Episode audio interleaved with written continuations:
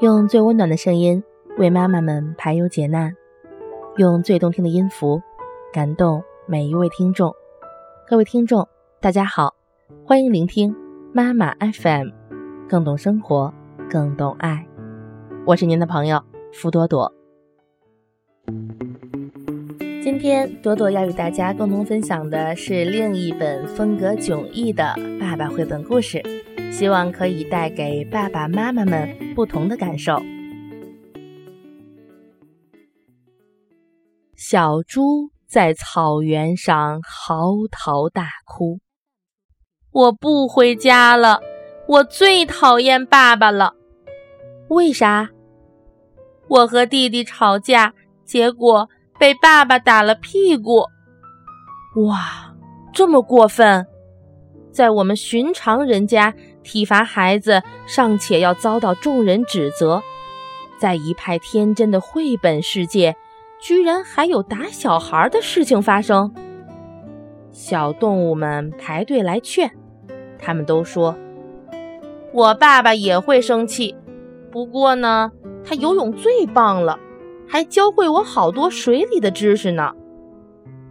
我爸爸很强壮，他大吼的时候好帅的。”哇，这句话我太需要了，因为我家娃也有一个会生气，而且生起气来蛮可怕的爸爸。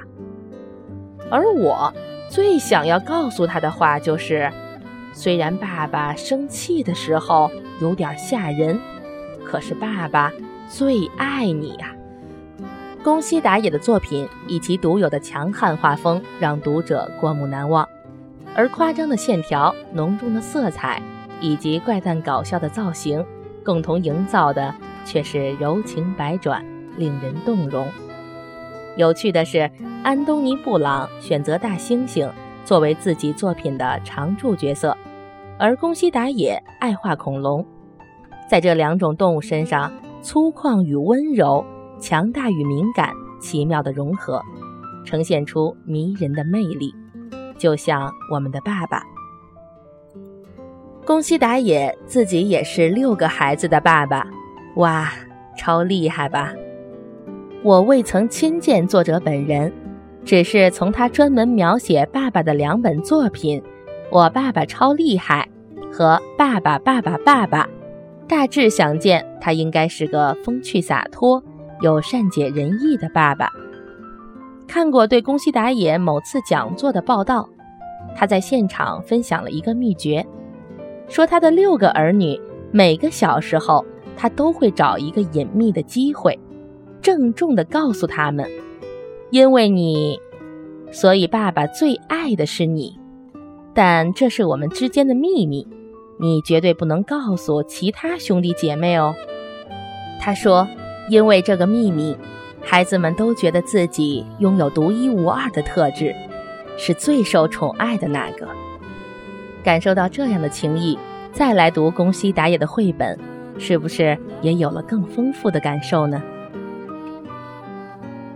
妈妈 FM，感谢您的收听。如果您想聆听更多精彩的节目，可以在各大电子市场下载妈妈 FM APP，也可以微信关注我们的公众号。妈妈 FM，再次感谢您的收听，再见。